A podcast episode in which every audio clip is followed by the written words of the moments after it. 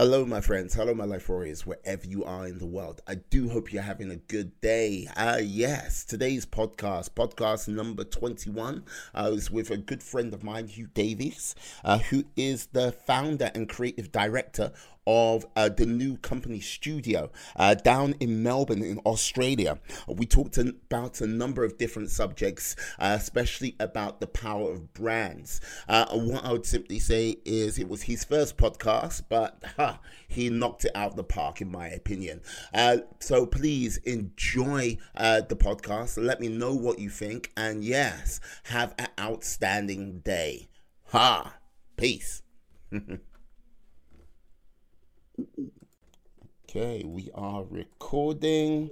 Ah, hello, my friends. Hello, my life warriors, wherever you are in the world. Oh, happy Friday, or in some cases, happy Saturday uh, to people on the other side of the world. I'm here today. This is podcast 21. I have actually remembered this time uh, with uh, my good friend Hugh uh, who I have not seen in oh a good long time. Uh, last time I saw him, we, the world was in the turmoil of a financial crisis.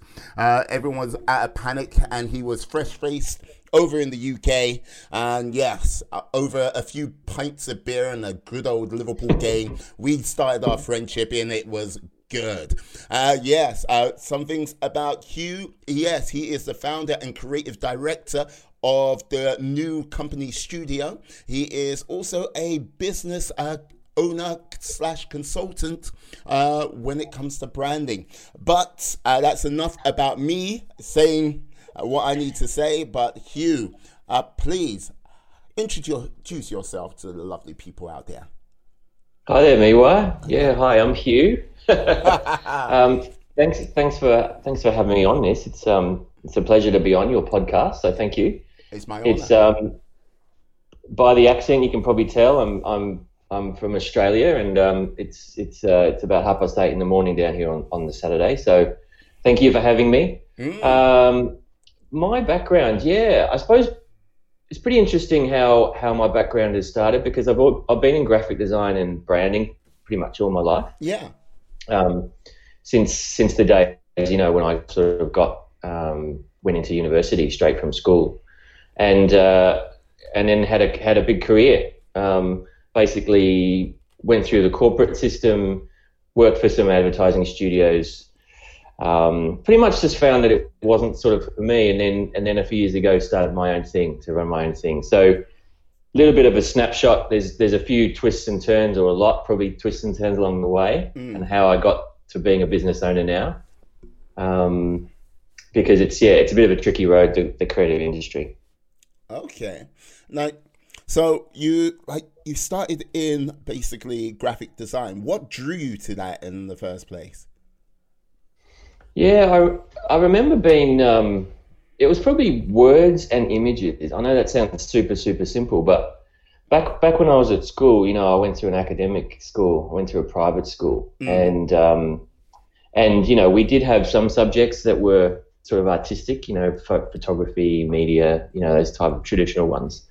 But I guess I needed, I, it was, for me, it was trying to find an outlet. So I did go to an academic school.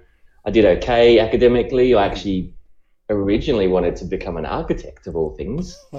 Um, because it was sort of funneling me into this sort of, you know, creative slash, you know, bit more scientific, bit more maths orientated.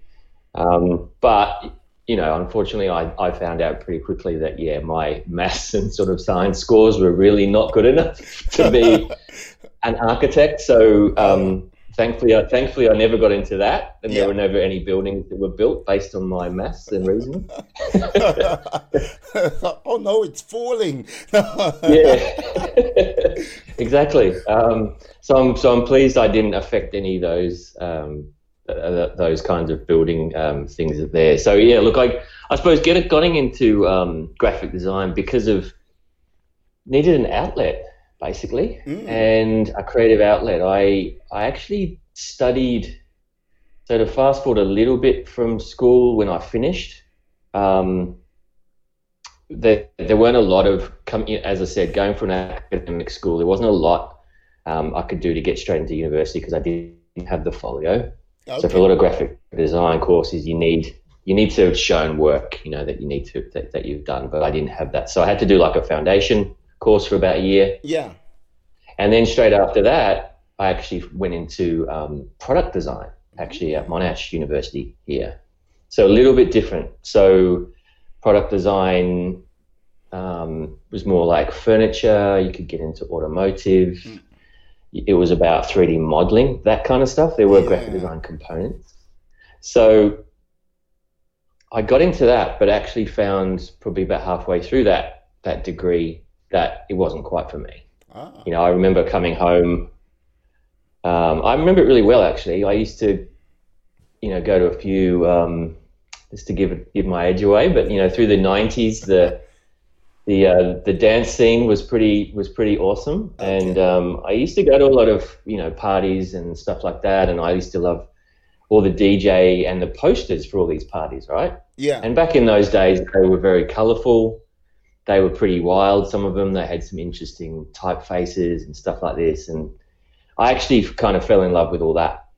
And I I remember coming home to my room, looking at all the posters that I had in like stuck up in my room, and I thought, this is what I actually want to do. I want to I want to design not just posters, obviously, but Yeah. I wanted to make something commercial out of it.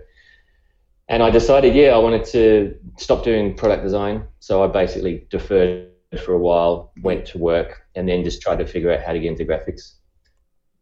So that was a bit of an sort of a bit of an epiphany that I had, um, which has turned out to be, yeah, really, um, really sort of beneficial. I think. Yeah, you know what? Like I would simply say you you're quite fortunate because not many a person uh, can actually have a epiphany moment like that. They sort of sort of get stuck in one sort of track, and they're like sort of making that Yeah. change because they've got oh, I've got so much time invested, I've got this invested. Why I don't want to do that jump? Yeah, it takes a little bit of bravery to do that, um, and self awareness.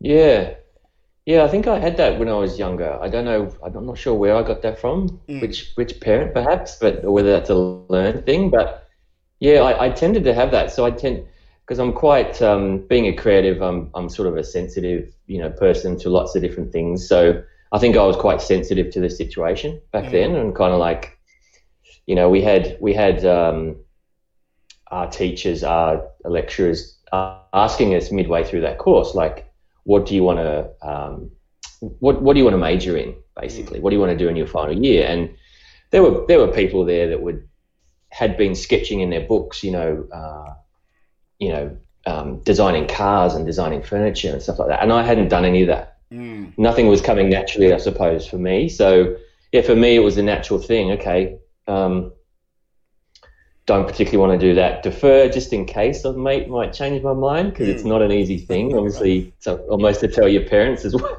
As well. it's like, "You- you're doing what? Yeah, like- exactly, uh, exactly. So it was a bit of a shock, I think, to them mm, uh, because I sort of changed tack. You know, they're like, "Well, you've just gotten into university. That's really well done. mm, yeah. Finish something." You know. it's like, look, just just get to the end of the course. If you want to change, then change them, but get to the end of the course. Like, yeah, no, I, I think many a person has heard that sort of statement from a parent down the road over the course of time. Mm. And bet. yeah, uh, you know it comes from a place where they're just worried uh, for you, but yeah, you're like, "Oh, come on, it'll work out, maybe. I'm not Absolutely. sure, but yeah, That's right. Yeah. yeah, But it's a bit of a risk, isn't it? I mean, it's certainly a risk. Um, but I think, I think generally I've always had that, and, and to this day I've I've had that feeling that, you know, if you are doing something that you're not enjoying, Mm, that re- that really there are other options for you if you can, obviously if you can figure them out. But but don't don't sort of sit with something that you're not enjoying and it's making you unhappy mm, for too long because you can feel, you know, I think that can do sort of damage to your, um, to a lot of things, to your confidence, to just your well-being. I think so. Yeah, I was pleased that I sort of acknowledged that early on, and then I tried to get back into university. Uh, I think like after about a year or so, because I think I went. I actually went and worked in a warehouse and stuff, and Ah. just like packed books. Hey. so something completely different. yeah, no, no, no. That that's nothing wrong with that. That's all cool. Like, yeah, yeah, yeah. Like packing books. You know, like this is the thing. Sometimes doing physical labor, uh, some people look down upon it, but I don't see it that way. Like sometimes it is good to like really bring up a, a sweat and on your brow, and like you know, what I mean, you know, you felt a good day, hard day's work. I think it's underrated, like underrated in many people's opinion. Uh, plus, when you're doing work like that, it gives like for me, I worked in it like when I was in Cambridge, I was working in industrial laundrette, thirteen hours a day, and like it was like yeah, great people, and it gave me a good opportunity to like get my head together, like you know what I mean, help me focus yeah, as well. So, yeah. um, I would Hundred percent, hundred percent. And it's funny you mentioned Cambridge. I do remember you when you moved there, Mm. and I think at the and I think at the time I may have mentioned that uh, I I grew up not far from there, so I, in a little town called West Wickham. okay. Um, and I don't. I, I, I, we may have had this conversation when we met over a beer watching Liverpool, you know, win a game probably again. But um, but in a snapshot, yeah, I was born over in the UK in Sussex, and then the family moved to Australia in uh, 1983. So I was about eight years old.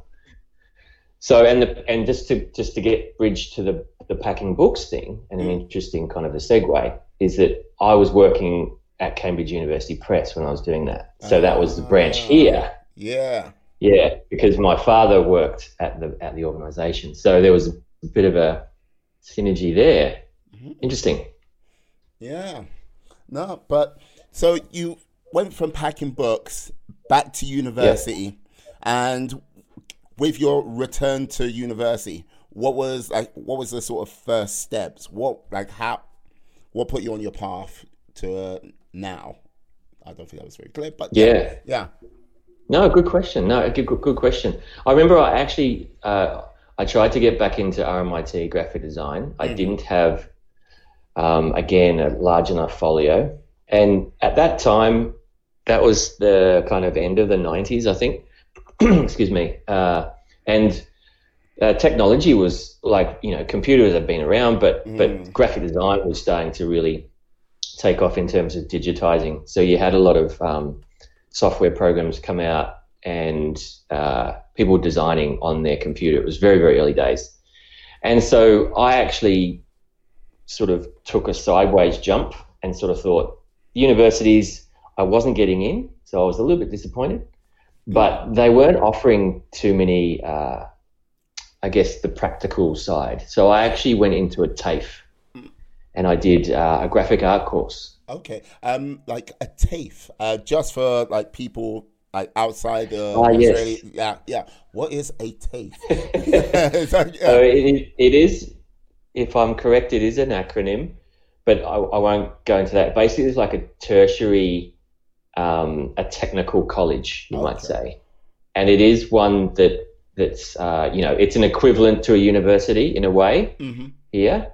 Um, they are they're notorious for yeah for being more practical, I suppose. It's not that they're known to be um, yeah you don't do a degree there like a four year degree. You might do a like an associate diploma Okay. of graphic design, which is what I did. Um, so yeah, that's pre- that's pretty much the difference. Yes. I won't get into sort of the, Yeah, the so technical things, but I think that's plainly yeah the difference. technical college, um, vo- more vocational type situation. Yes, Okay. yes, exactly. Yep. No worries. No so worries. I got into yeah, so I got into one of those the local ones here in Melbourne, hmm and it was fabulous because it showed me all different uh, aspects of design. So I actually did um, a lot of graphic design, a lot of typography Mm. subjects, um, a lot of layout subjects. I was still doing some uh, some paste up, what they used to call in graphic art. So paste up was the old way of basically creating your layout. Uh, okay. Um, we used to cut out different things any of the listeners that know if, if they're in graphic design, Yeah. they might know what I'm talking about here. But I won't go into much detail. But basically, it was sort of like um, the old way. Uh, yeah, no, but like you, you're talking, you said you're mentioning all of this. Sorry to interrupt, but it's like it's quite fascinating because you go right. You had to do this, had to cut out that, and like this. Now, like if if you said Yeah. that to someone who's doing graphic design right now, they'll they'll look at you most probably in the realms of shock and horror because like yeah, they would. it's Yeah. it's so far removed. it's like uh, no, but yeah, They absolutely no, you're right, Mima. I, I mean, it's it's amazing how far things have come. And when I was at uni, or sorry, the TAFE, the college there, that was a time when they were going through a transition.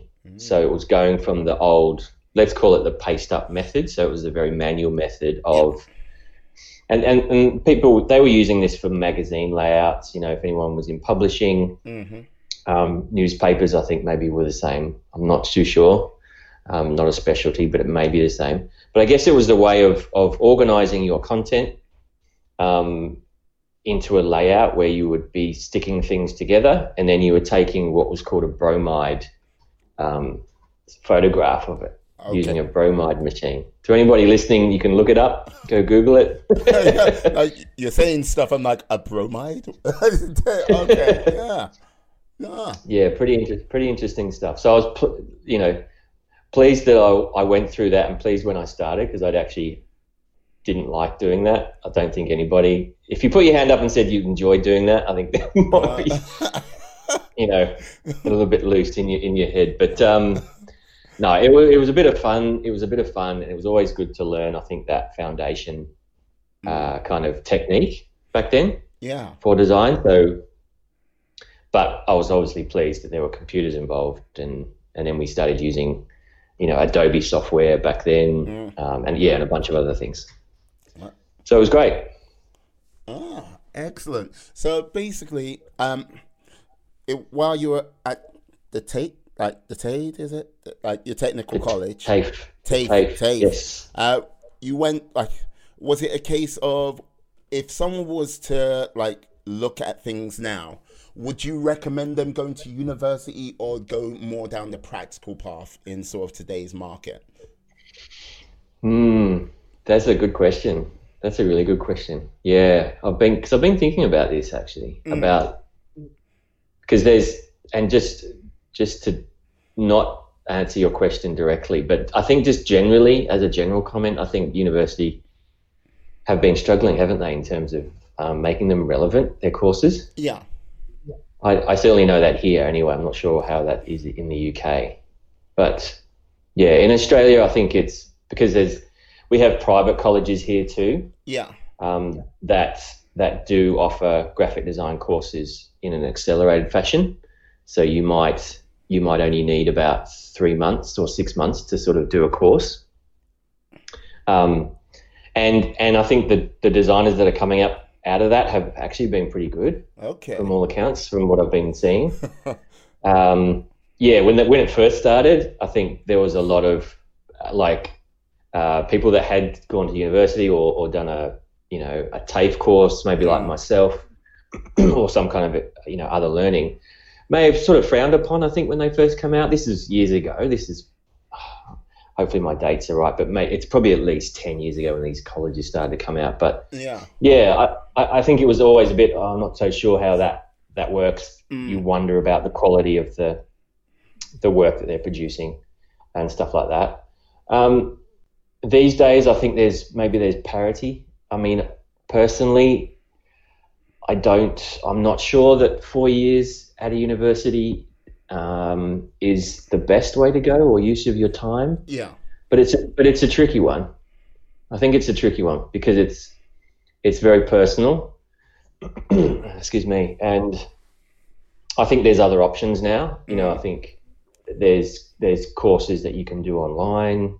Yeah. Um, there's YouTube, of course, which is you know which is massive, Yes. and so there's there's all these different ways that you can get your knowledge, and I, I would I would say to people, this is probably how I would say it. I would say if the universities are doing uh, courses that are relevant and sort of accelerate it and then then do that because you learn a lot of other life skills, obviously. Yeah. Don't you going to going to university and um, you know dealing with uh, you know working with other people and in different projects, but um, if that's not for you, that sort of extended time, you want to actually do things a bit quicker, then I would I would go, go to maybe one of the private colleges Mm.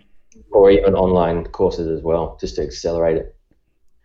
Because four years is a long time, man. Yeah, no, it is a long time. It is a long time. Yeah, the reason why I bring up the question, as you you mentioned YouTube, but like there's like things like Skillshare uh, out there now, and oh god, what's the other? Uh, is it Udemy or something like that? Ud- Udemy, yeah, Yeah. Udemy is Um, great as well. Yeah, where uh, when it comes to certain things, well, like when it's not a sort of vocational subject like law, architecture, or basically like one or medicine, it's a case of I kind of look at when I see photography, graphic design, web design, stuff like this, just by the nature of the market and how quickly it can sort of shift and change.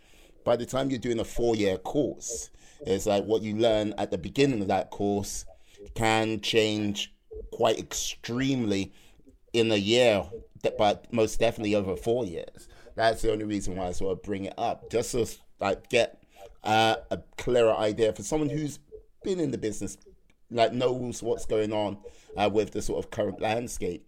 If you get what I mean. Yeah, yeah, absolutely. No, you make a good point. Yeah, things move, you know, because it's technology based, you know, it's software based, graphic Mm. design, it's style, there's fashion in it as well. Um, design moves pretty quickly, and so yeah, it needs to be needs to be relevant, doesn't it? You know, Mm. Um, YouTube, absolutely great resource.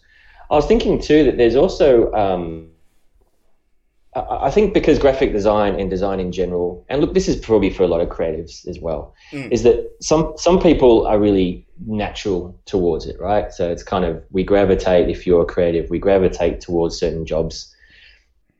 Now, some of them you might not need a lot of education, to be honest, around it. That's so there's still a lot of yeah, I know. It's, it's, I know it's a bit of a controversial sort of a subject. I I suppose I just feel that there's plenty of ways now because of the internet. You Mm. can you can create work at home. You can make up your own projects. You can redesign, um, you know, uh, your favorite artists. You know, um, CD cover or a poster or redesign a website or something like that. You can actually do that stuff all from home, Mm. and you can you can post it on various platforms to get feedback. You know, so you can start finding your outlet without having to go through that process of of traditional learning, if that makes sense. Now, yeah. Yeah. No. Uh, with uh, with you finishing university, um, what was your first job? Like, like what was the sort of first job you sort of got into? Um, can you remember what the sort of first assignment was for your job? I can remember the first job because I always look back on it and think, I think that was my best job. Ah, even even now, okay. Pro- probably well in terms of the most fun. Let's put it that way. Uh huh. So my first job, I was working for a small record label uh, in here in Melbourne. Here, they were actually in Bo- Box Hill. Funny enough, it's actually um, not far away from where I'm living right now, and it was a small record label, and they used to uh, they used to license music from overseas, from Europe, and so I remember every sort of Monday morning we would have a meeting, Yeah. and some of the A and R guys would walk in with like a stack of CDs. Right back then, it was sort of 2000, I think 2001 maybe, um, that kind of era. And they would walk in with a stack of CDs, and like we would just play them. Everyone would stand around listening, and if we liked them, we would say, right, let's license that. If we didn't, we would sort of throw it in the bin. and then and then what they would say to me was, okay, hit, this is what we're going to go with. yeah. Take those, take the music back to your desk, and I had to design the cover, Wow. so the CD cover, or maybe the record you know, cover as well. Mm. So that was pretty amazing for me because I love music. Like that's been a passion, Yeah. you know, just all my life. Um, all the way from hip hop through the '90s, through going to parties and raves and stuff through the '90s and early 2000s, and even even now. So that pretty much married my first job, so graphic design, Yeah. to to music. Yeah, remember it well. Ah. Why did you leave? Yeah, uh, like- Well, um, I'm sure they're not listening, but that business actually sort of went into receivership. So oh. it went through a bit of a tough time Oh, over okay. about. I think I was there for two years. Ah. Yeah, No, because that sounds fantastic. Uh, you know, d- marrying up both of your loves, music and creativity on your part. Ah, yeah, that, that what more could you want? Like, you know I mean? hundred percent. Yeah. Yeah. it was really interesting. It was really interesting actually, and just to see how I think that industry worked too. Mm, Because some and sometimes sometimes the um, the artists might actually have their own uh, artwork already done. yeah. So if we were licensing some, uh, um, you know, um, uh, some music from from Germany or something, that artist might already have it. So we might get sent it, Mm, and then I would have to create something from those photographs of the, of the artist um, to create something. But sometimes I had like open slather. You know, I had like just just create something because we've got nothing basically. yeah. So that was a really awesome in terms of like creative process. Because what I would do would just sort of like listen to the tune and figure out something and then just try and put it on the computer. So yeah, throw it into the fire, put it that way. Excellent. No, uh, thrown into fire, but yeah, came through it stronger on the other side, no doubt. Absolutely. no, it was a great experience. Great experience. Ah, perfect. Um, like, is it possible to tell me uh, something about the Design Jam uh, project? Um, is it desi- you Design Jam project officer, uh, Global Ideas? Oh, okay. Yeah, that was a few. That was a few years ago. Um, yeah, that was for that was for a. Um, so that was a bit of volunteering that I did. Actually. Okay. and a little bit different to what I do now, which is graphic design. That was helping facilitate uh, some workshops. So this, this was a this was so um, global ideas. Mm, Um, if you guys want to look them up, um, are actually a, a health. They're sort of they're not for profit. That basically um, they they run a they run a forum sort of every year, and they they tackle and they want to sort of bring to light a lot of health related um, uh, problems and ideas and stuff mm. to to the population, right? So they're they're based locally here in um, office is Carlton, I think. Okay. memory. So yeah, that was that was an interesting um, uh, project for me because it related to um, health related issues and it was a community uh, based sort of project as well. Mm. Um, and just from memory, because I'm sort of trying to take my mind back to that, I think it was around four years ago. Yeah. memory. Um, yeah, it was very interesting. We so we would tackle a we would tackle a problem. So just give you a snapshot of what those those uh, forums were like, or that was that we would tackle a global problem around a health issue, Mm. um, and it would be a discussion piece, um, and we would try and figure out between ourselves and people that would would join us Yeah. right? So people had, had to buy tickets to come, and we would go through the process of human centered design, which again is something that I can um, touch on, but we might want to go into a little bit of detail later. Is that um, go through the problem that that we're posing, brainstorm some ideas on potentially how uh, a group of people can help affect that, Mm. and then what solutions you you have come up with, and then pretty much present a solution back to the group. Ah. So, have you heard of human centered design? Um, Anyone? no, I have not. Like, um, this is the first time I sort of come across it. Um, I think I've, I may have heard of the concept before in maybe a slightly uh, packaged in a slightly different way. But yes, um, the brainstorming and getting people together uh, to tackle a great uh, solution. Uh, well, uh, to tackle a great problem, to come up with a solution.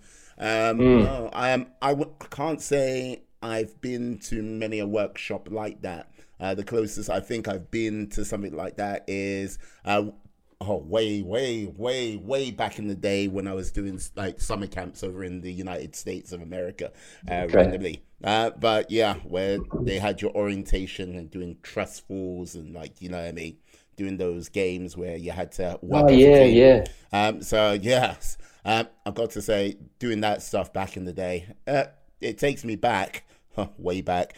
Each year it just gets a little bit further away, but yeah. But it was like good times for me then, uh, and it made you think about yeah the whole process of working together, not so much as a team, but more as a community. If you get what I mm. mean. So I do. Yeah. So I think like, I can't.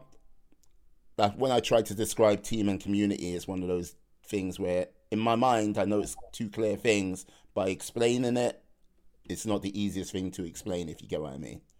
Mm. Mm. No, I understand. Yeah, for sure. and and the community aspect is what human centered design is is really all about. Mm. Um, yeah, it's something that's that's been it's it's very topical. It has been very topical here in Australia for quite a long time, a yeah. number of years. There's courses that you can do in it. Um, there's uh, you may have heard of UX design, so user yeah. experience. Yeah, so the similar there's kind of knowledge behind what human centered design is, and it's it's pretty much like uh, it's an approach to a, a problem solving. Okay, mm. to help to help you um, design solutions uh, using a human perspective.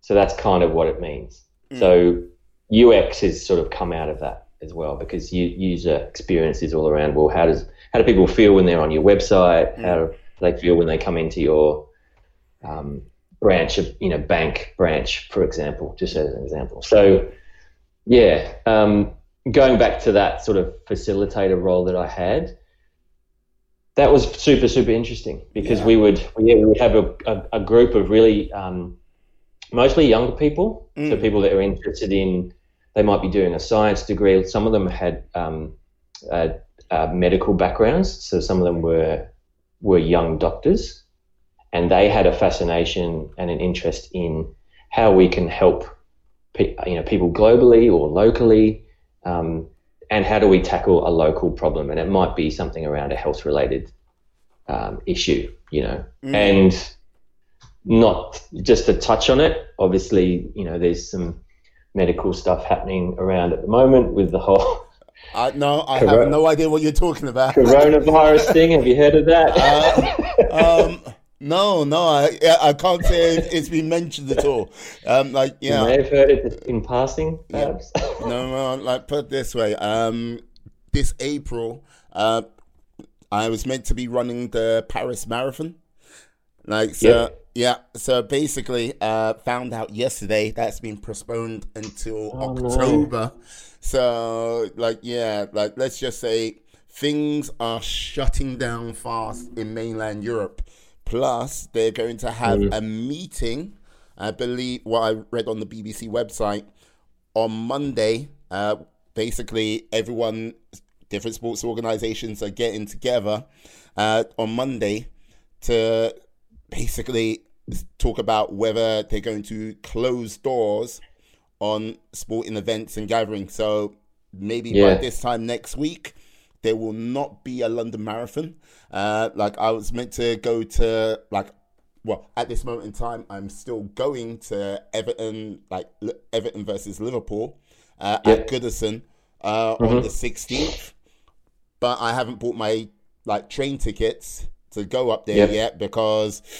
you're not sure yet. Uh, yeah. Yeah, I think uh, at this moment in time, the way it looks, it most probably be behind closed doors. So yeah, that's, that's so disappointing, isn't it? yeah, like it's it's a crazy time, and like you know what, uh, these things seem to crawl up every hundred years. These sort of like yeah, I can't say uh, as if I say pandemic, it makes mm. it sound a lot worse than it is. But like right now, like it's by all means, it's no Spanish flu. you know what I mean? No, which was no, no, like which was absolutely freaking insane. Like you know what I mean? Mm. Millions of people died in that. But it's yeah. one of those things where you're kind of now looking at it going, yeah, the the numbers they're not crazy high, but it's high it's high enough and I think the way it's been reported that you can't avoid but pay attention to it. You know, it's like yeah. Mm. Uh, mm. There was this ah can't remember there was a BBC program I believe on Tuesday, uh, and they were basically talking about the whole coronavirus and they were going into it, and you're like going, you're like okay fine yeah. It started out, gave you some numbers, and the numbers were not that high. It was very low. But then mm. the production value kicked in, and all I got to simply say is like, if you didn't see the numbers at the beginning, you would think we're all about to go off off a cliff into mm. like the great beyond, and you're like going, okay, um, flu is still a bigger killer than yeah. coronavirus. Like, I understand this is something new, and it might have to be played a slightly different way because they might not know where it might end up, but it's still mm. flu is still a bigger killer on the human race um, year on year than this virus right now. So it's like yeah. So it's like yeah, it's about perspective, I think, isn't it? I think that's what. Mm. Yeah, it's it's a, yeah. I know it's look. Everyone has their own opinion. I think about it. Um, um, everyone will deal with it differently because there's a lot of fear around and my perspective uh, in Australia is yeah, our media is really pushing really, really hard to I think um, instill a lot of fear in people, which which yeah. I just my personal opinion, I, I, I really don't like that. Yeah, I think uh, I try and sort of search out my own. Um, you know, uh, advice and and sort of stats around things, just to sort of get more of an overview, uh, sort of an overview, rather than sort of panic mode. Yeah, there's I don't know if you've seen, but there's people buying up um, toilet roll in this country. I don't know whether you, I think has it reached your country yet? Yes, it has. yes, it has. And you know, it's like right, like uh, on the BBC website, you just see like this whole roll, like nothing. It's like yeah, nothing. It's like basically you see like I look I put it this way, where I'm in Crouch End, like I walked into the local co-op, there, yeah, there's plenty of toilet roll there. Maybe I shouldn't say this out loud because the whole world would go crazy. Uh, but I've seen, yeah, I've seen images where you just see the whole row just taken out. It's like, yeah, got food, everything like this, and it comes to the toilet row, nothing. But it's like, yeah. you know, it's like, yeah. Yeah. Yeah, it's a it's a strange one. It's a phenomenon, and I'm in a lot of Facebook groups, just local ones, community ones as well. And uh-huh. I think the, the the difficult thing with it is that that you know there's a lot of families and people that are that are struggling to even just buy those essentials because mm. there's people out there that are that are buying up on it all. So I think that's where we need to get some perspective and just start thinking about okay, what your needs are. Government has come out and said that we're not running out. You know, I think Kleenex and all these com- companies, Sorbent, have come out and said we're running like 24 hours our machines now to like run around the clock to get all this stuff to you. So we're not going to be running out. So it's okay. Everyone calm down for a second. Yeah.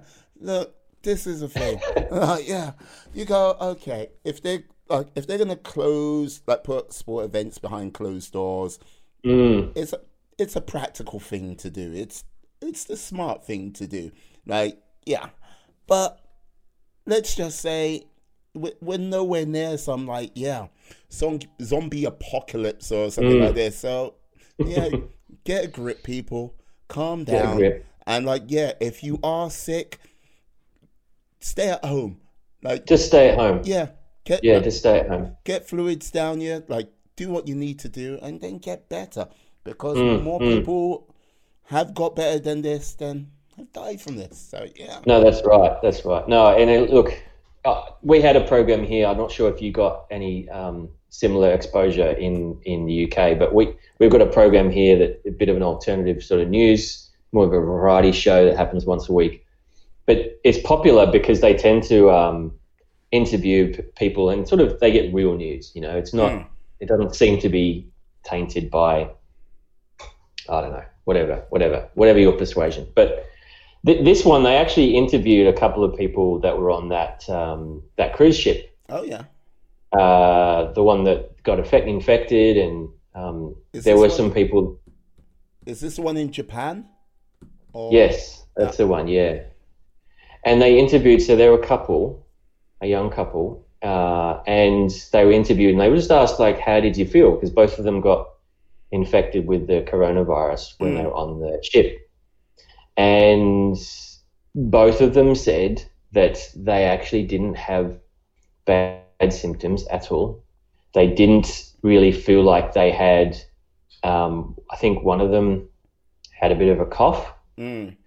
The, the guy said, I didn't really feel like I had anything wrong with me. And so he said, if I didn't know that I was infected with the virus, I probably wouldn't have, have known. So they had them in quarantine, but he said that he felt quite fine. They had to, they were in quarantine for quite a while, and um, obviously they're off the ship and everything now.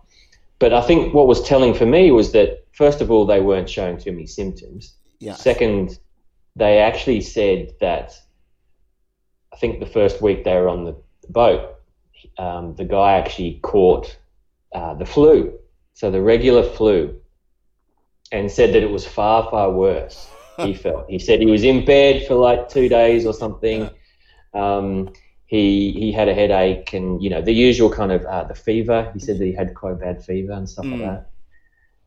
So that was just a thing about perspective for me. That was a really interesting and really good thing that was put out because it gave perspective on.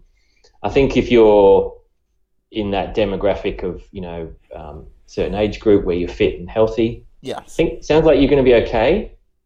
Um, and I think just like with the flu, that there's certain age groups, isn't it? The elderly and stuff that are just more affected, unfortunately. Yeah. So you've got to be more careful. Absolutely, and it just brings it back to the same, like my point earlier.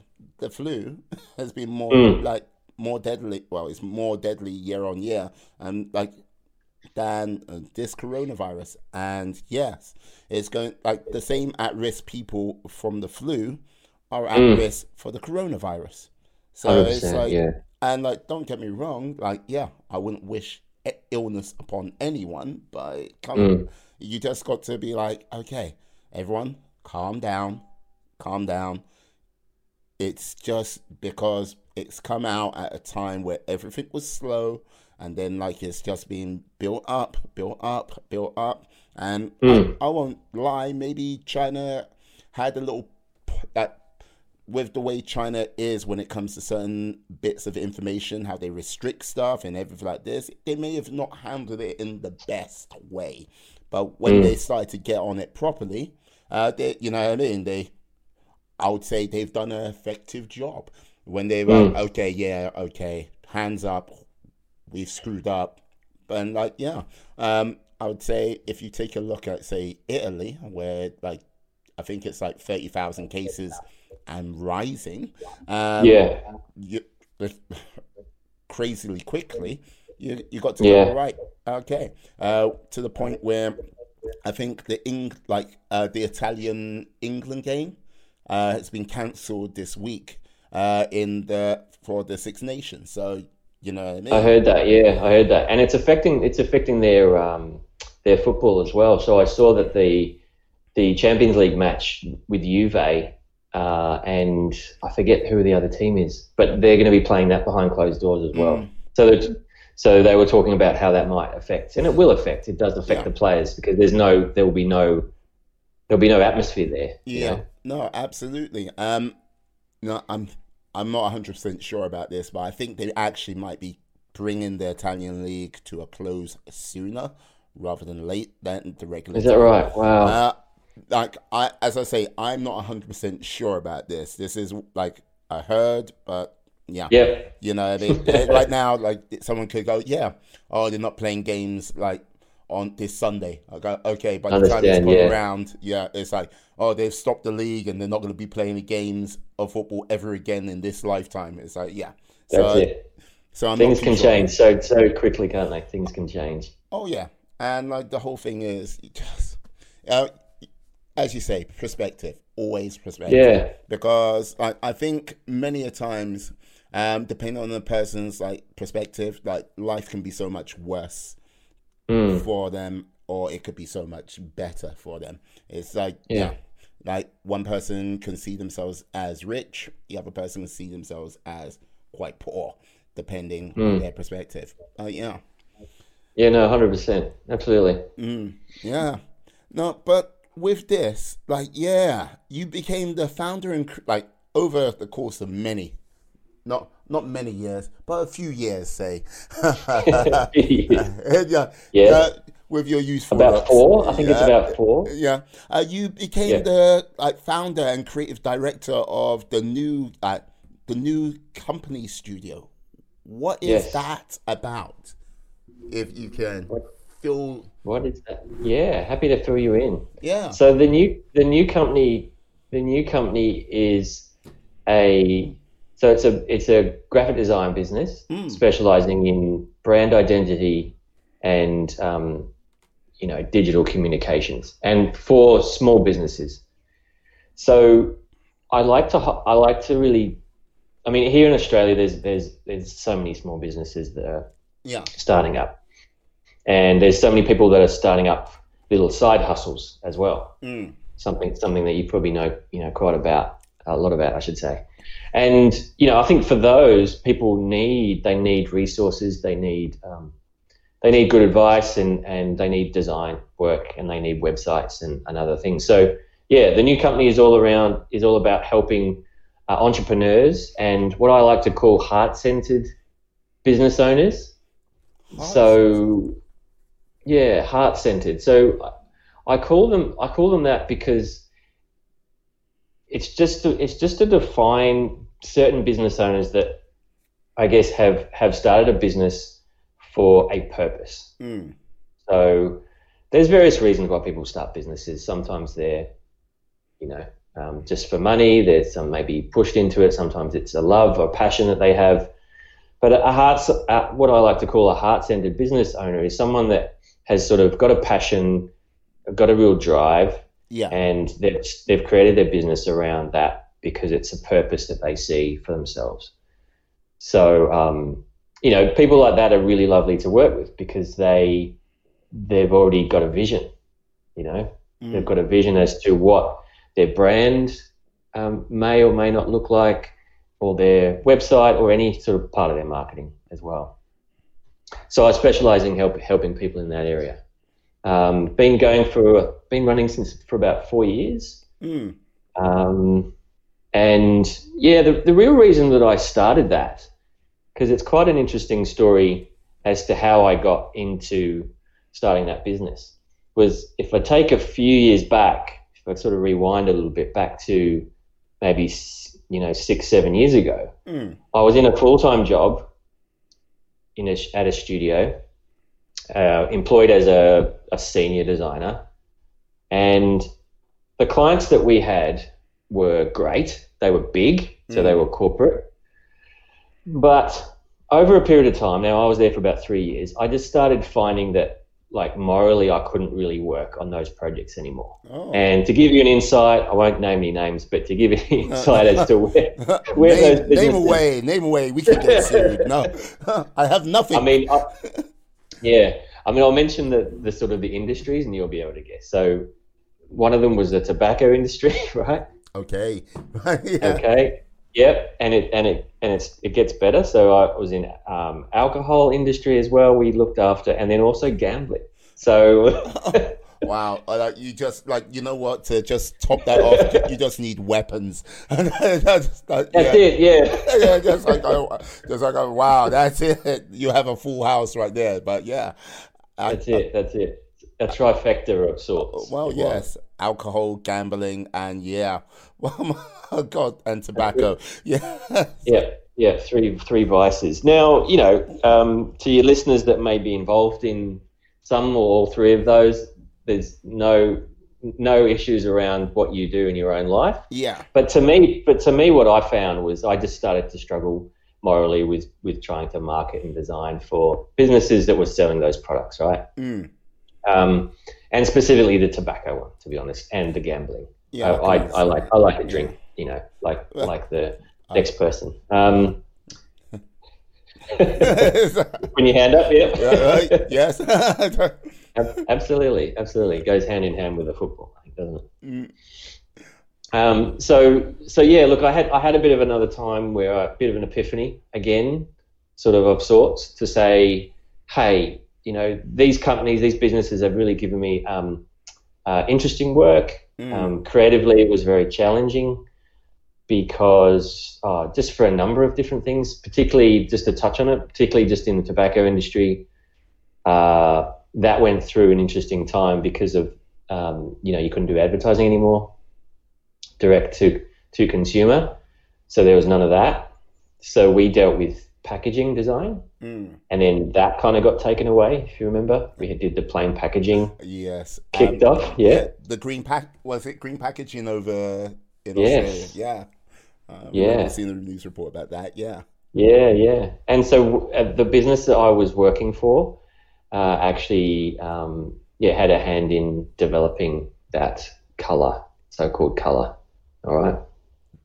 Yeah, They actually okay, right? Uh, yeah. yeah. So, so yeah, so it was partly, from what I remember, it was it's a directive from the government as well. But we worked with the with our client to try and figure out the colors that we had that we could use. So that was an interesting story in itself. Mm. I do remember I do remember a story around that that um, and uh, if I can remember correctly, um, is that there was a color that was defined. Um, now, to anybody that knows printing and printing processes, um, if you're if you're to make printing easier, um, you uh, for a lot of printers, you might, as a designer, you might choose what's called a Pantone color. Okay, so Pantones is a group of colors, Right. predefi- predefined colors, and you you obviously what you get is like a swatch book.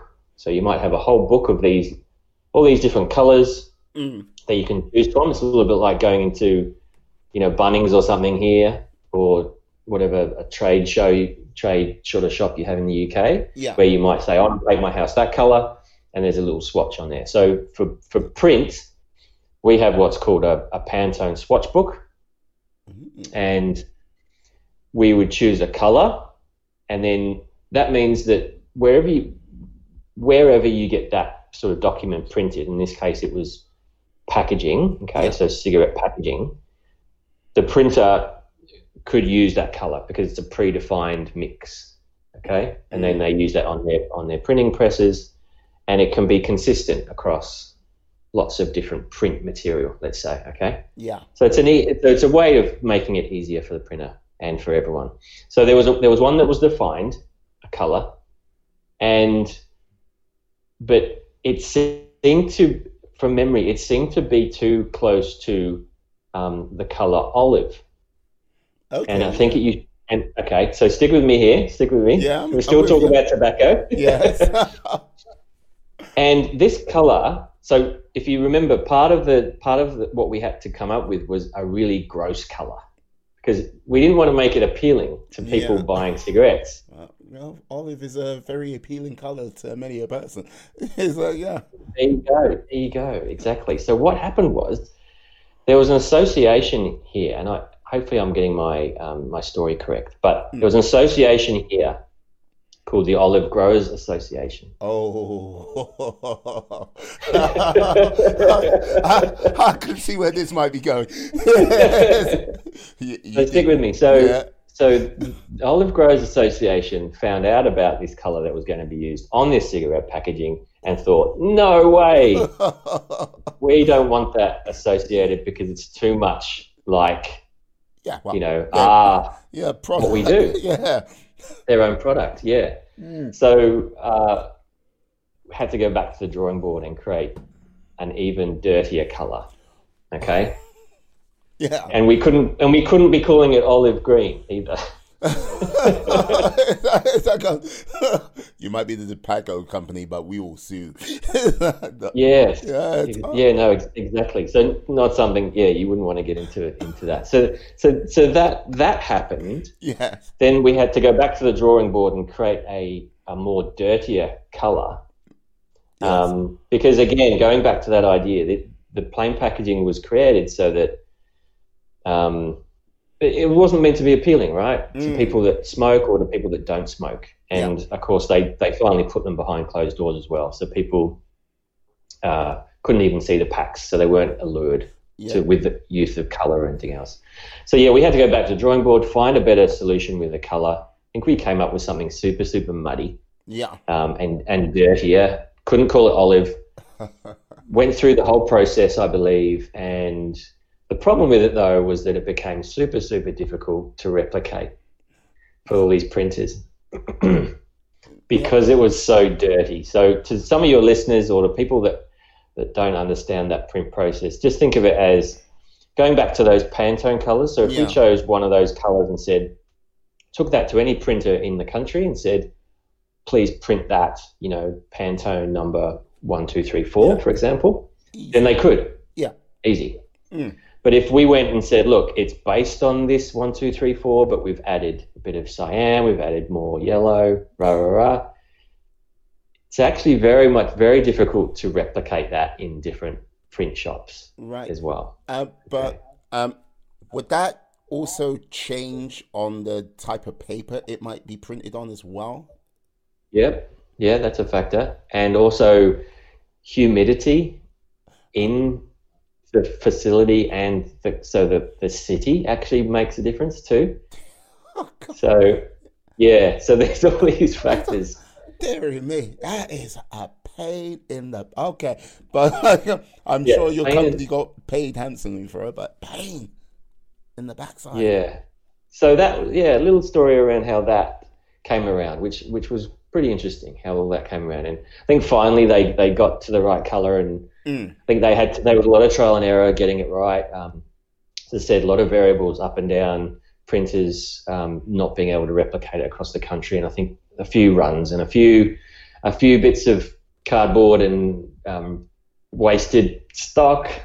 Uh, as you could imagine, and probably lots of money down the drain. But you know that was all part of the process. Yeah. Then it finally, I think, got out into the into the wider public. Ah, So very interesting. But back to back to I suppose the you know the print aspect of then that client was and and how and, and how I made my decision about ultimately leaving was that Yeah. yeah I couldn't quite get my head around the, all the marketing that was involved with dealing with that client. So decided look just to um, uh, look at other avenues and I think move on from that. mm. Um, and I went and freelanced for a, a couple of years after, just to really sort of dip my toes into the industry, Mm. um, see what other clients I could work for and other businesses, and obviously to have the freedom as well to sort of do whatever you want to do and work from home. Yeah. Working at home, just like yeah, eating some Yeah. cereal. Just like, are you? How long's that project going to be taking? Uh, um, yeah, I'm on it. yeah, exactly. That's right. It's like, isn't it a bit like the newsreaders, where they, Uh, where I think they wear like just their shorts, Yep. and then they got the suit and tie on the top half. Yeah, yeah, yeah. I, I, I won't, I won't, I won't say anything, but I'm, I'm kind of like that right now. Oh, yeah, now. it's like, yeah, got, got my basketball shorts on, and it's like, yeah, Yeah, like formal hoodie, but yeah, but yeah, ready to The, party. um, It. The benefits of working from home. I know it has its ups and downs, doesn't it? Yes, yes. I like basically when I found when I worked from home, it was like it was great, sort of like having that op- that having that option to sort of like roll out of bed and then like power everything on, but you kind of Yeah. like zombie walk through rooms and then sit down and you get to it. but then there's times where you're like going, I really would like to talk to someone. Just just you know what I mean? Yes. Distract me from what Yeah. I'm doing right now. Just that little bit of company. Uh, oh, it's me and the TV in the Yeah. background, or like music. Bit of in human background. interaction. Yeah, yeah. So that's where I think Yeah. it's a downside. Yeah.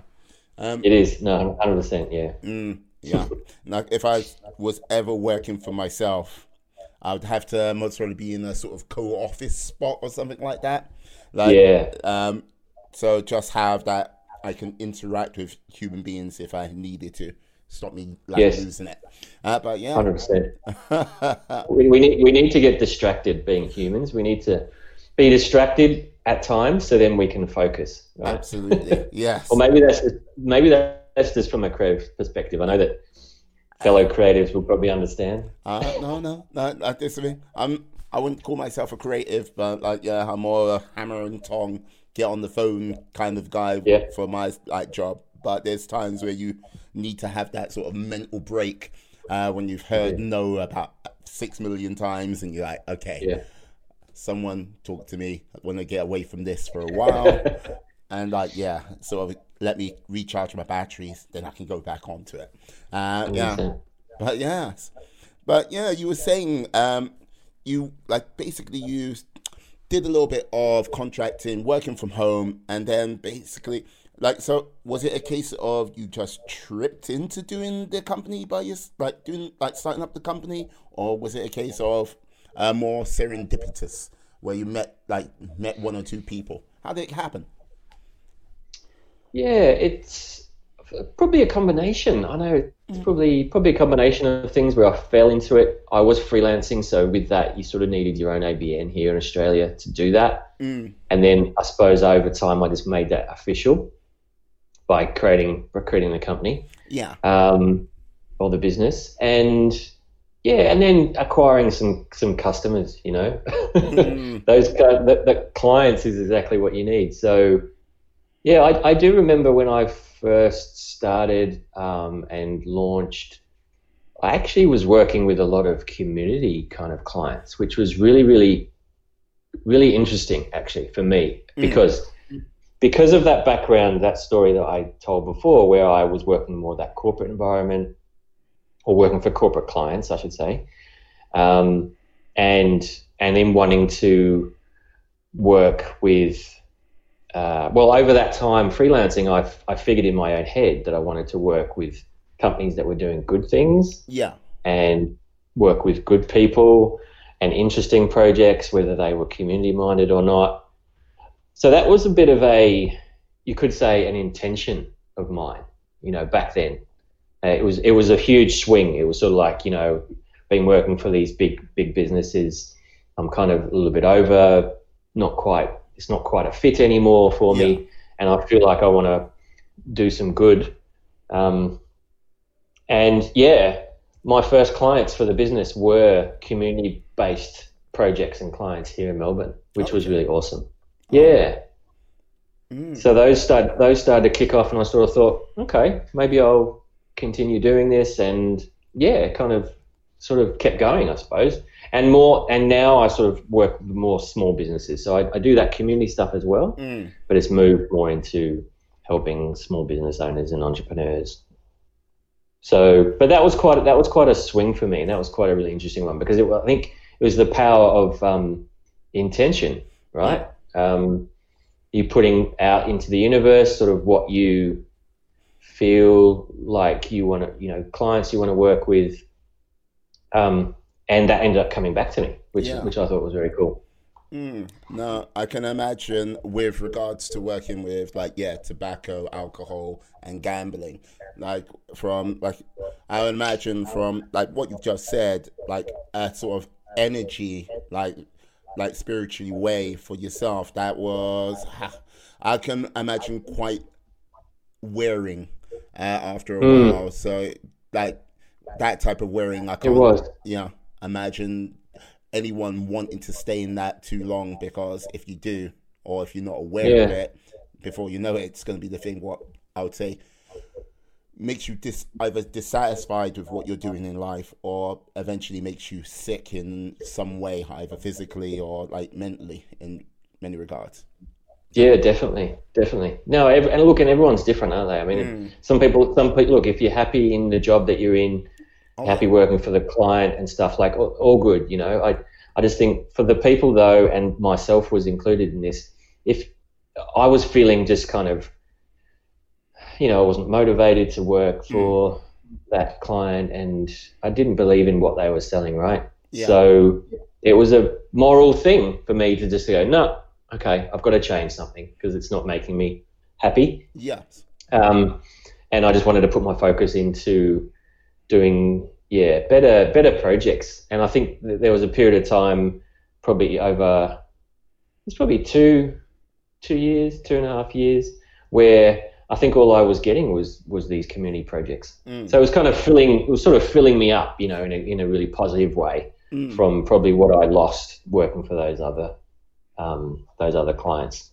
So yeah, that was the big switch. That was a big switch for me, I think, which was yeah, which was really cool. Mm. Yeah, good, good. Now, one of the things, like you say, you work with like smaller companies at this moment in time. Um, mm. Like one of the things I sometimes you you look at the world and you see branding everywhere and like the power of brands, but do many of these companies actually understand it themselves, or is it a case of they just, yeah, uh, yeah, they just want a logo done and that's it? Yeah, yeah, good question. Really good question. It's probably it's probably 50-50. You know, like I, mm. I meet I meet um, people all the time that really um, that really do get branding, mm. and they can be they can be sole traders. They can be you know I've worked with um, husband and wife owners of businesses in um, sort of photography, videography kind of space, and they really understand branding. Mm. Um, so I think it depends on what your perspective is. Um, and then, of course, I've met people that, yeah, really don't know much about how how important your brand is, and I think that's more what we should be talking about, just how important it is. Mm. Not not comparing to, you know, your your Nikes and your um, Virgin and you know all these you know your apples and all these because everyone sort of aspires to them but it's like hang on a second you, you're just a small business it's it, it's not the same. Yeah. And you don't you don't want it to be the same but you can but there are some some key things that small businesses should really take note and they should you know they should think about i think when they're starting out. Mm. so yeah to answer your question it's a bit of both. Okay. Um yeah because like uh with regards to like people like who have come out on the rise, and they're like uh, there's a YouTuber called Roberto Blake who talks about branding, and like he's very much a disciple of uh, Gary Vee and that type yep. of ilk. And you like you hear like they give out the same message again and again and again and again and again. Like they've like mm. I've like watched Gary Vee's content for maybe five, six years. Um, like started with yeah. like uh, video. Love him. How good is he? Yeah, he's oh yeah. superb. Um, it started with his video of life starting at forty. Blah blah blah. Um, my friend Steve Ball, who was also on the podcast, uh, sent me the videos like because we were having a sort of similar conversation, and by sort of serendipitous serendipity, it mm. like he was like, yeah, check this out. I was like, oh Right. But yeah, he always talks about the importance of branding, like not on not on the like sort of like Apple, Nike, Coca Cola type levels, but your own personal brand and how it's important to make it happen. Uh, for yeah. Like, brand yourself first and then take things forward from there. Uh, would you agree yeah. with that? I would, yeah, absolutely, absolutely. I mean, there's levels to you know if um, Gary Vee is exceptional with what he does and mm. his brand, his personal brand. Um, you know, he just the way that he's sort of constantly out there and stuff. That's that's to get that content out there. You know yourself that that is that's pretty difficult to do. I think you need you know a bit of a team behind you. But I think what smaller businesses can do is just to go through that process if they haven't of just you know being really clear on who their customer is mm. and who their who what problem they are solving for their client or their customer, being really clear on that, and then being quite clear on on what you're going to deliver for them, mm. and then what and so therefore what your message is. So you know, branding is really having those ideas in your head really clear. That's what branding is, so that your message when you're putting it out there, that it's clear for people that are that are watching Mm. or listening, or you know whether it's a podcast that you're on, or whether it's you know Instagram posts or or video or whatever you're sort of doing. I think it's just it, it's it's imperative that you are consistent with your message. Now, bu- businesses change all the time. Mm. That you know that that's that's really important too. Um, so, and sorry to clarify what I mean by that is is maybe your your your goals for the business can change or uh, what you're offering, your services can change. You might go from offering two services to maybe three, four, Mm. but and with that you have to be dynamic uh, in in what your messaging can be um, when talking to, to your audience. But you don't want to change too much that then your audience thinks, oh, you know, have they changed from, um, you know, doing websites? Suddenly they don't do websites, and suddenly all they do is maybe develop apps or Mm. something like that. Now, that might seem quite a natural change for the business owner, but but but maybe you know that's a completely different um, client, isn't it, or customer Yeah. that they may have. They might be sitting there going, "Well, actually, I just wanted a website, and I thought you did that," but they don't anymore. And that, just as an example, that's something that I think is important. Um, so in that case, sometimes what I say to my clients is, if you are, if you, that's what you're doing, you want to change your what your what your business offering is. Well, then that's almost a um, an opportunity then to a, a brand refresh. Mm. Okay, and you don't have to change your name um, of the business um, if you don't want to.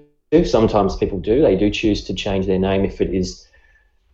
And if we keep the same example of websites to apps, maybe it's they could be called something digital. You know, maybe their name, and or maybe something websites, and and obviously people might go, oh yeah, we need to change that name because now we're doing something different. So there's those opportunities there. I think for but getting back to the branding thing for, for small businesses, I think it's important just with your message to be consistent. Mm. Um, you don't need to be everywhere to everybody, like Gary Vee talks about. Like I, I watch a lot of his stuff, Yeah. and it's amazing. It's amazing, but but for a lot of small business owners, uh, it's it's pretty challenging to be everywhere, um, and very difficult to do. Right, so you have to sort of think about well where your target audience is. Are they, if we're dealing with source, um, if we're talking about social media, are they in Facebook? Mm. Are they on Instagram or are they on LinkedIn? Where are they? And maybe just focus on one stream to start with, anyway, and then sort of branch out. Mm. So that's where branding just comes in into play to be consistent with your message, so that then really what they're after, right, is is trust. Yeah. So you know, sales. You know, I think you, you know you're in sales. You understand that there's a trust element that goes on, and as soon as people trust uh, who you are, what what message you're bringing, um, probably what your core values are sometimes, and we're talking more of a brand now. Mm. Then then there's, they're more likely for people to buy something from you. So um, if you're consistently putting a message out there uh, in front of those right people, then that's when you'll start to get sales stuff Yeah. like that. So I, yeah, so I talk through my clients that kind of process. Now, I would imagine this process takes a little bit of time. I wouldn't imagine it's like you sit down for one meeting and it's all done and dusted, or is it like a case of a thing which uh, evolves and grows from like that process? Mm. Yeah, you're right. No, it, um, sometimes sometimes they're creative. So, like if we're talking about a brand identity Mm. design, so a logo design, essentially, sometimes like that process for me sometimes can be quite quick. Mm. Um, but but what's really important to start with and is that communication with the client up front. So yeah, the process uh, with me um, would be first of all we go into a bit of a discovery phase. Mm. So with the client, so it's around. I I send them a, a creative brief. It has a bunch of questions on them, which are pretty standard questions, but really just to understand what ha- uh, the level of thinking you've done already on uh, your business. And as an example, let's start with someone that's just starting a business. just starting off, so they need a they need a brand, they need a logo, mm. um, and it's questions around um, style preferences and thoughts on you know obviously around who their target audience is yeah. and where they think they are, and obviously what they're selling in services and so on. So there's that discovery phase where I go through those, gather information from the client, do some research on uh, if they have any competitors in that industry. So some competitor analysis, mm. and then after understanding from the client too whether they've got any uh, style um, things that they like style wise, fonts, colors. You know, some clients come to me and they say, you know what, Hugh, I really love the color pink, you know, and I want to start this business and I'm, and I'm selling, uh, I, I'm a, I'm a baker and I'm cooking, um, I'm selling wedding cakes and I want pink and this is my name and let's go. Wow. you know, and so I say, awesome. Like, yeah, it's, it's amazing when, you know, some people have a really clear vision which is great because then it, you know there's a lot of energy at the beginning, which is awesome, and you mm. can sort of try and get into their energy too, right, and sort of understand from their perspective where they're at with it, and um, yeah, that some I've had some really fun projects like that where they're really clear, and then the process moves pretty smoothly. Um, sometimes they the clients need a lot more help, you know, mm. um, which is completely fine. That's obviously why they want to engage someone, um, engage a designer, uh, a brand sort of specialist, is because you need to go sometimes through some of those exercises around maybe how to name your business. Yeah. You know, that's an interesting process. Um, you know, uh, and then what kind of a logo do you want? And then obviously talking about what their services are and where, where they want to position themselves basically in, in a market, you know? Yeah. Um, so that that can be so, that, so that's an interesting one because yeah, you have very different people coming to you, um, which I love. And going back to that process, yeah, once we go through that discovery phase um, and some of those style cues, I'll then present back um, a mood board, which might have a lot of images on there that we've found on the internet. Mm-hmm. Um, um, if we're doing a website, then they may have shown some uh, some websites that they really love. Yeah. Maybe a couple, maybe a couple that they really don't like, which is also really good to yeah. show. Yeah, and to ask for, because it's it's you know what this process is is is for me to understand um, what's in their head. You know. Mm. Um, and that's kind of the in, in a way it's sort of the secret sauce. You know, not by giving away, but but designers, I think, in general, or creatives in general, are quite good at sort of putting themselves in their client's shoes. Okay. Um, that's that's what I think anyway. I think as a bit of a strength. I mean, you have to show empathy, mm. you know, and you have to show some kind of an affinity with. Okay, well, if I'm if I'm this person and I want to sell wedding cakes, well then, what does that what does that feel like, and what is what is that what colors would I be using? Now, it's great when that client comes forward and says, oh, "I want to use pink," because you go, well, "Cool, yep. that's you know," and they're and they're a female. That that works perfectly. And um, but other times, obviously, it's a lot more challenging, where you have to gather just more information, and you're processing that, you know, in your head to try and to try and figure it out as you go. But uh, yeah, that's where the that's where the I suppose the secret lies in a way mm. is just having empathy for your client. Yeah, which is super important, hey? yeah, no, no, I agree, I agree. And like, yeah, no, basically, uh, no, that is some like real insight into like your sort of, uh, how can I say, the process of getting things right mm. for your clients. Uh, I got to say, um, must be hella challenging because, like, yeah, what I imagine you say getting inside your client and sort of empathizing with them, like, but what their sort of creative vision is, and your creative vision, sometimes it, will be completely opposite yeah. poles, and trying to get that down uh, in a time time efficient manner, in a time efficient manner. Uh, to mm. like know what go right this is what we want and this is how it is and you meet in the middle tricky. I wouldn't I wouldn't be able Yeah. to do it. Uh, no, no, no. Like yeah, I can imagine there are some people what fall into the trap where they get too hard headed and go, I am the creative.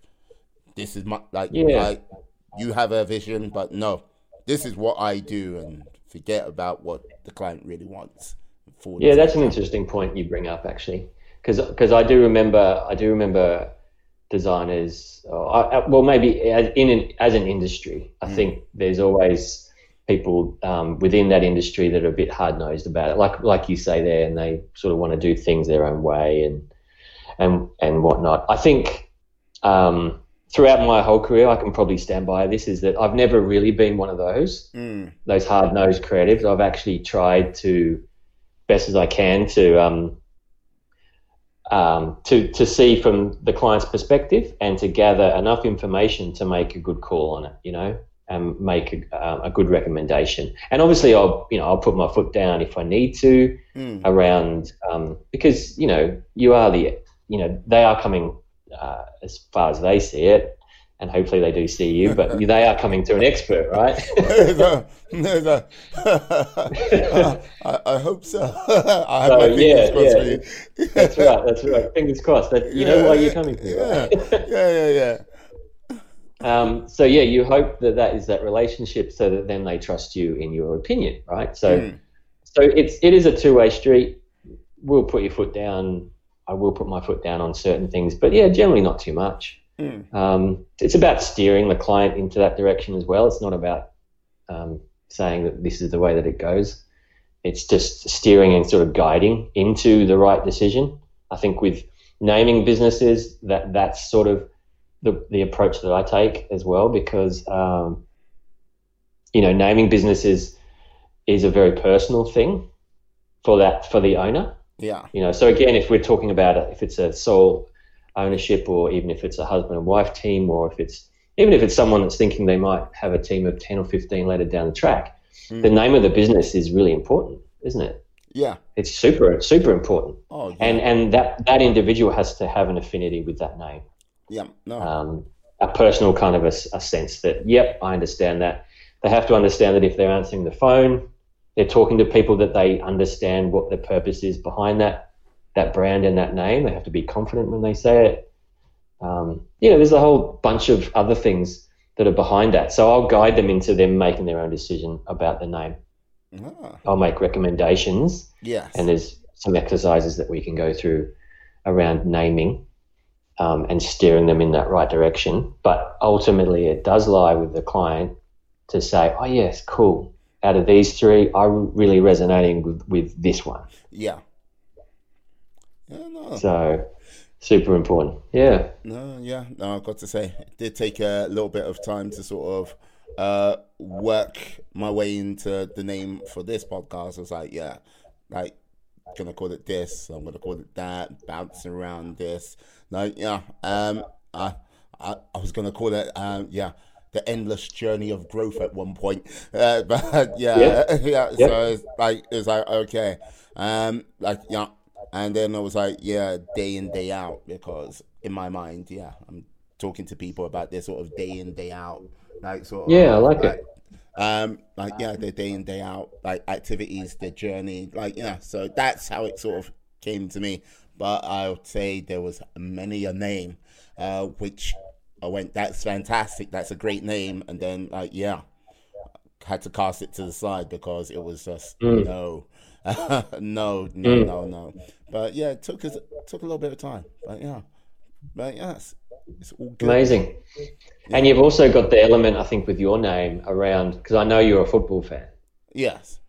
So anybody that watches football knows that there's, you know, sometimes the coaches do talk about that sort of day in day out type of um, phrase, right? Yeah. Around football, um, and and so I think yeah, it's a nice kind of a uh, a phrase. It's a nice sort of metaphor for okay, what business can be like day in mm. day out, and also from the football aspect, knowing you and you you love football, so I can see that aspect too. Yes, like you know what, I am like I would talk about football more on the podcast, but it's one of those things. I I'm a football like I'm a football fan to the level of like yes I, I I know my first team but like if you ask me to sort of like started to go in deeper like with other players and all that sort of in depth knowledge I'll be like Mm.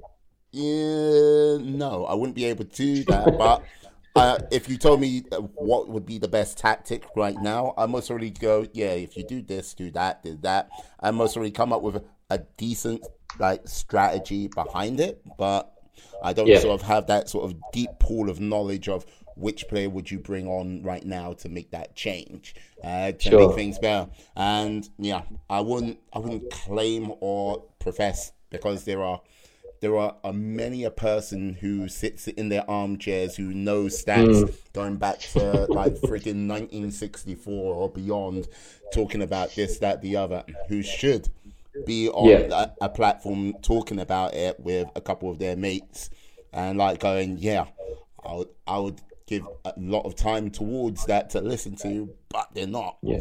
But yeah, Yeah.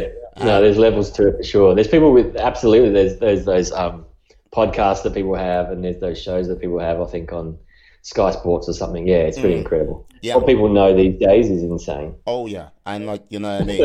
uh, yeah, and like some people go, oh yeah, but you know quite a lot. No, I'm just like uh, no, in comparison, I'm just I'm a filthy casual. It's like uh, Yes. yeah, But you've got other things to do, haven't you, Meanwhile, You've got this podcast that you're running. You've got your exercise that you're doing. So yeah, yeah, you got to you got to be doing lots of different things, not focusing on one thing. Yeah, well, like this is the thing. When you talk about exercise, you exercise yourself a, a lot as well. So you know what I mean. Um, like as you were talking about uh, the boxing classes you've been taking.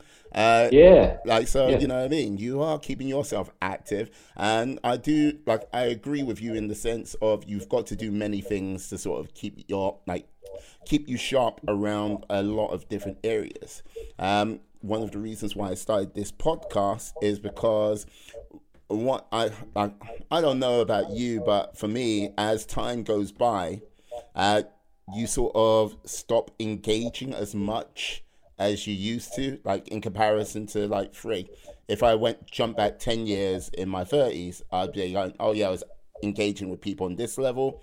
If I went back to my twenties, it was like that level, and in my teens, it was astronomical. If you get what I mean. Yeah, that's right. Yeah, Uh, yeah. I think your friendship group does does get a lot smaller, doesn't it? When you when you when you get a little bit older. Yeah. Not. Yeah. Yeah. Definitely. And I think that's it. Yeah.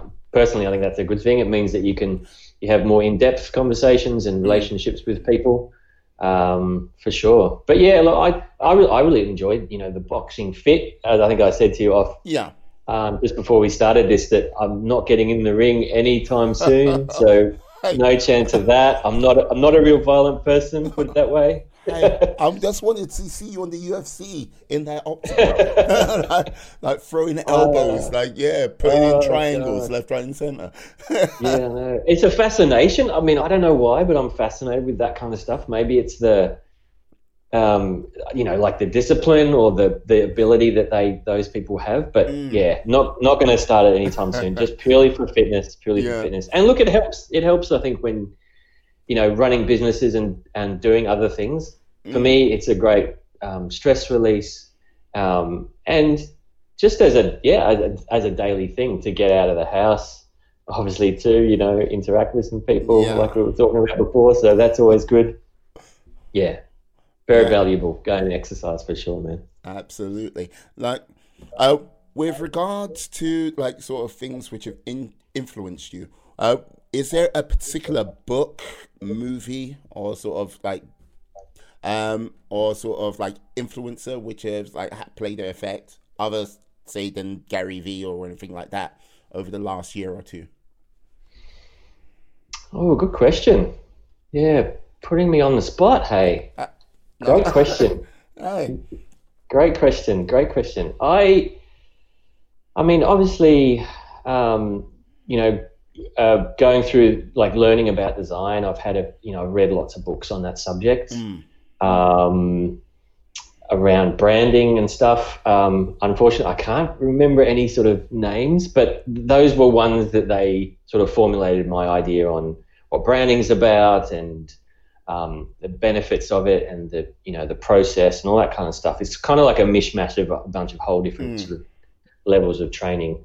Um, you know, I, for me, for me now, I think it's really about um, you know listening to a lot of different um, people that are out there, whether they're on you know YouTube and um, different platforms and look, Gary Vee, I know you mentioned Gary Vee. He, he's he's actually a standout to me. Yeah. Because because he he's turned from sort of a, you know um, a business owner, entrepreneur to now more of a speaker who really is an advocate for you know going out and trying things mm. and not wasting time and you know um, acknowledging when you're in you know a crap job and it, go do something else. So for for me, because because I've gotten to, so I've been following his work for probably the last four or five years, and that's been in sort of tandem with my business as well. Mm-hmm. Um,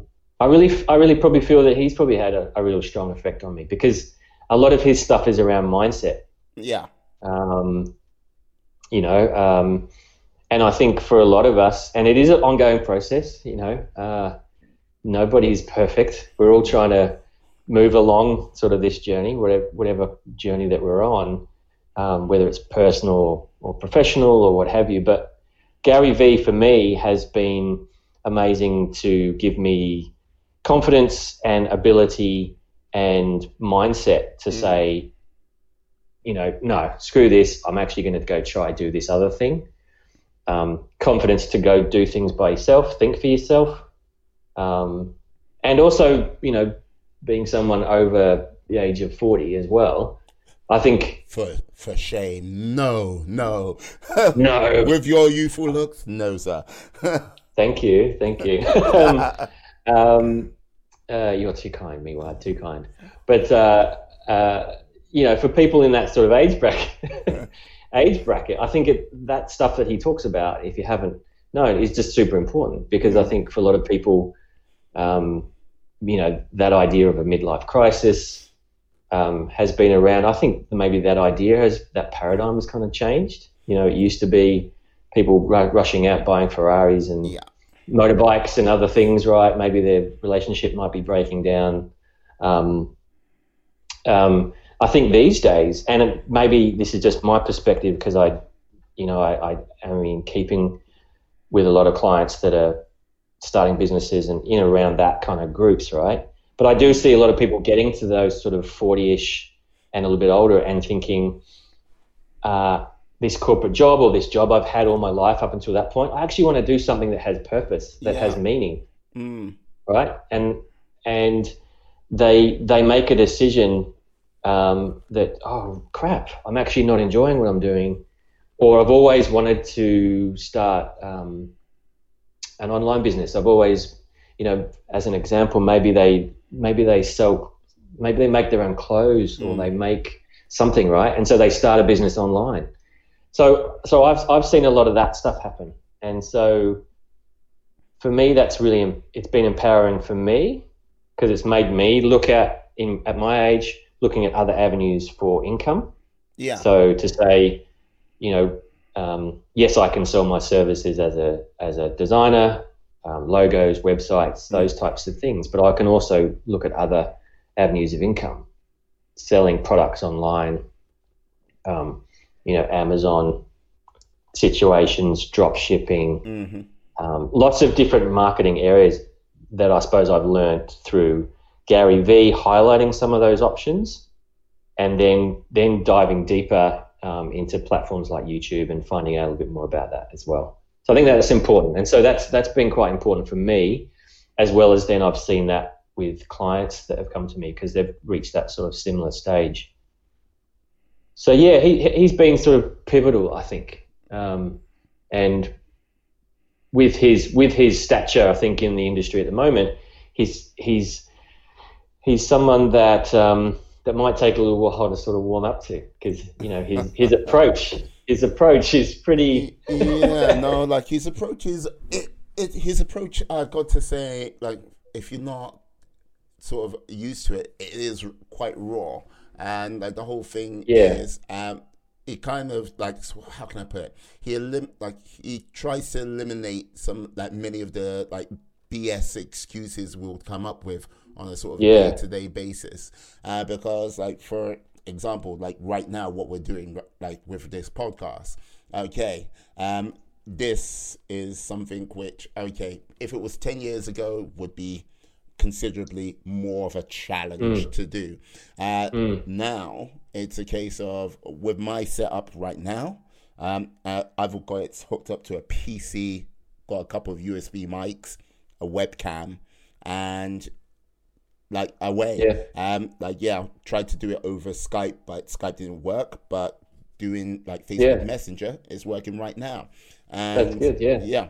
And this is the thing, if we were face to face, there is other products you can buy to have a podcast studio in Mm. the size like in the space of a laptop, say. So like I would say, yeah, like you don't need to put out a lot of capital investment to get started with a lot of these things. It's just a mm. case of yeah, get start like starting with it. Like with you mentioned YouTube. Um, okay, like I've got myself an 80D Canon camera, but now today with many of the like if you bought a phone in the last two or three years, you've mm. got like such a good camera on that to do video recording and anything like that. You're mm. perfectly fine with it. It's like a case of there are it's he's trying to like go okay you've got this excuse but there's this. This is the alternative solution to that. You've got that excuse. This is the next solution to that. Like if you're blogging you've got like you can do it either off your phone or off a tablet or off a computer. Yeah. one of these things or all three of these things you're going to own. So it's just a case of you getting out there putting yourself forward and don't let anyone like get in your way or BS you that you can't do it. Hmm. It comes down hmm. to you make sure to represent the best you can and bring yourself in a quality way. Um, Yeah. and let the market decide, which he often says. Yeah, hundred percent. But it's just giving it a go, isn't it? Like, hmm. I think I think a lot of people, look, you know, at various times we're all guilty of this. I think it's just the natural condition where we question ourselves. We we um you know we do things like self sabotage. You know, on occasion, right? We've probably all heard of that. Um, Yeah. Some of us to different degrees. Um, but just starting something, and again, if if it's something that you have been thinking about for a long time, like starting a business or or um, changing careers, Yeah. or move, moving countries, or whatever you want to do. It's you know, you I can't sort of. I think what he brought was just an urgency, I suppose, a sense of urgency, Mm. where he brings that across in yeah, a pretty full on kind of manner. But I think that's that sort of helps to wake people up, right? Yeah, no, and I think people like there are people what do need to be waking up, um, just to like some of their like true potential, because like I would say there are many of us out there who like l- basically are not going at our true potential. Like even if it was a case of you were going like doesn't even to be that much more, maybe five percent more than they're going at right now. Their their Yeah. life will be so much more richer than what it is uh, currently.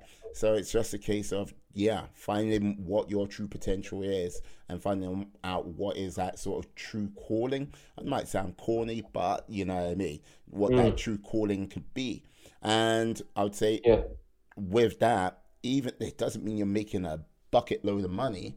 It's just a simple case of you doing something which is going to empower you and make you feel that much better, happier, uh, for like the long and short of it. I would say that Yeah. sometimes comes down to being the more important thing. And with when you were talking about, yeah, uh, going back to the company where you were working for, like alcohol, uh, uh, alcohol, um, tobacco, and I keep about to say guns, but not not guns. But no, that was the one that was, I, I hadn't. Yeah, yes.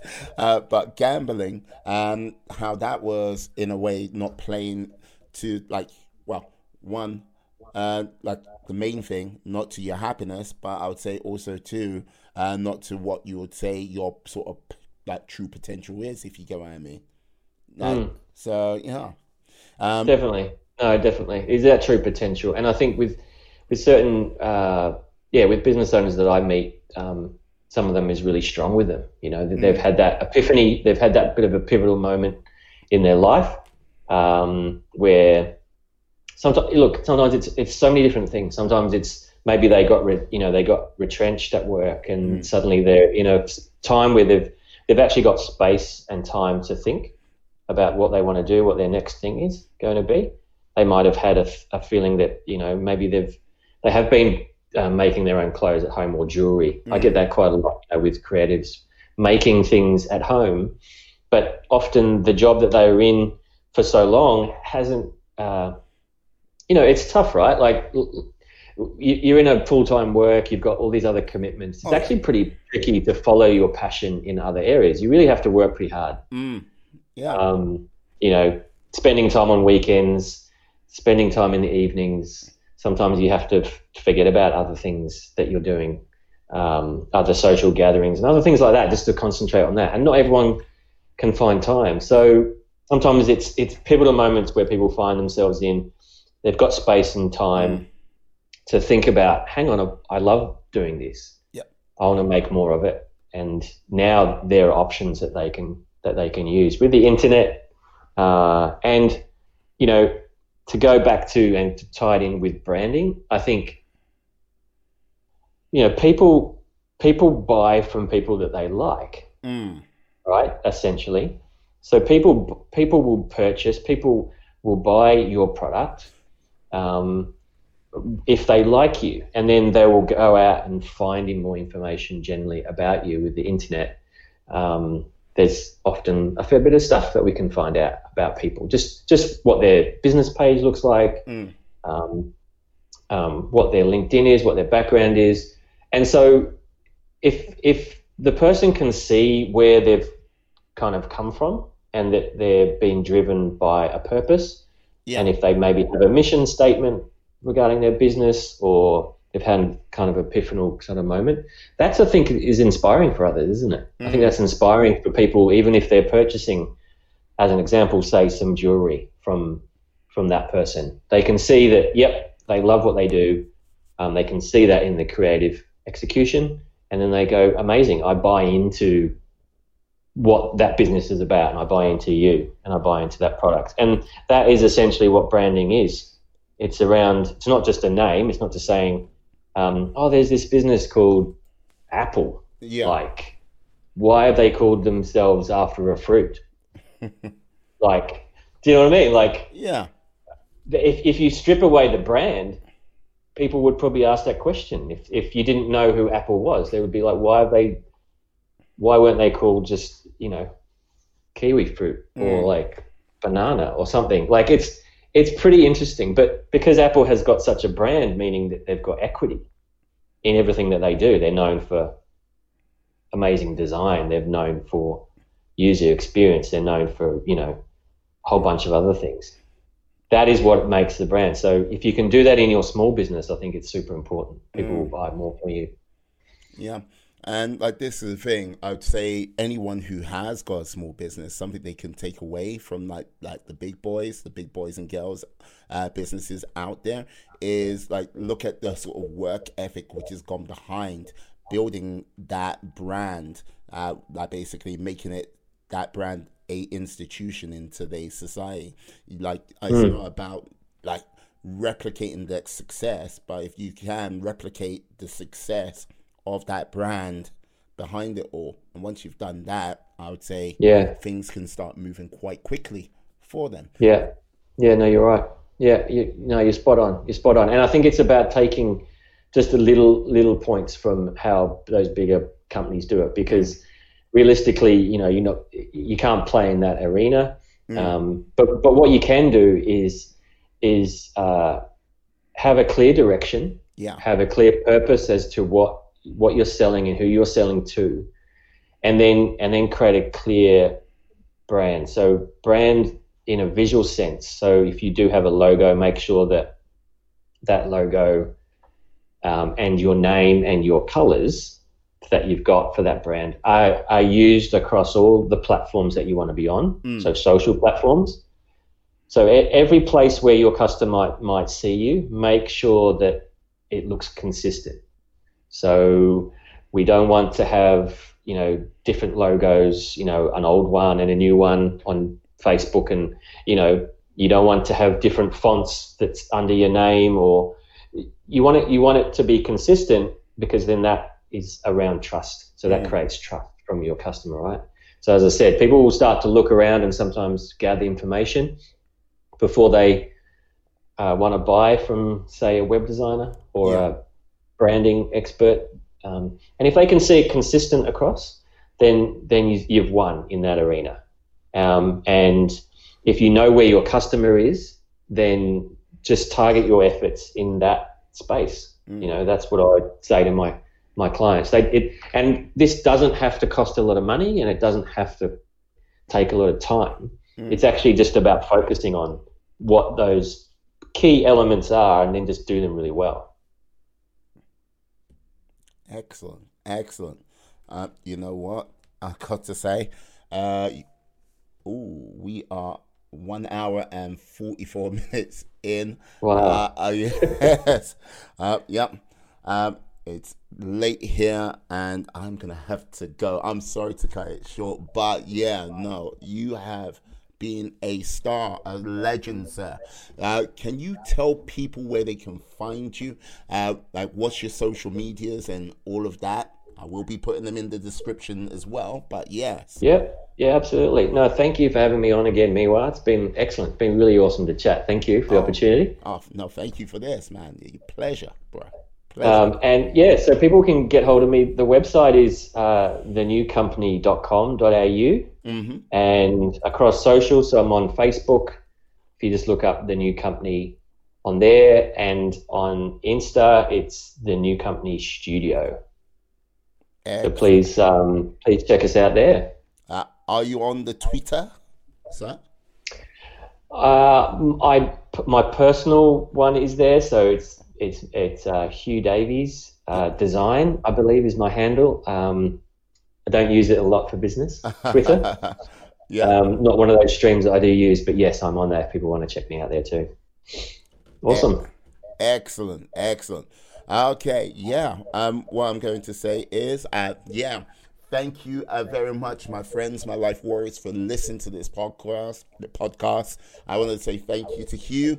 Uh, yes, if you can take a moment or two to go to his uh, website, check him out. Like, yeah, subscribe to any of his links, or like give him a like give him a chat if you need to. That'd be great. And yeah, by all means, please subscribe to the podcast. Uh, yeah. It's been it's been an interesting journey so far, and yeah, I'm glad I'm catching up with some yeah great great old friends. Anyway, uh, I say goodbye to you, my friends. I say goodbye to you, my life warriors. Be awesome, be excellent, be fantastic, be all the positive bees you can be, and have a great day. Okay, boom. Oh yeah.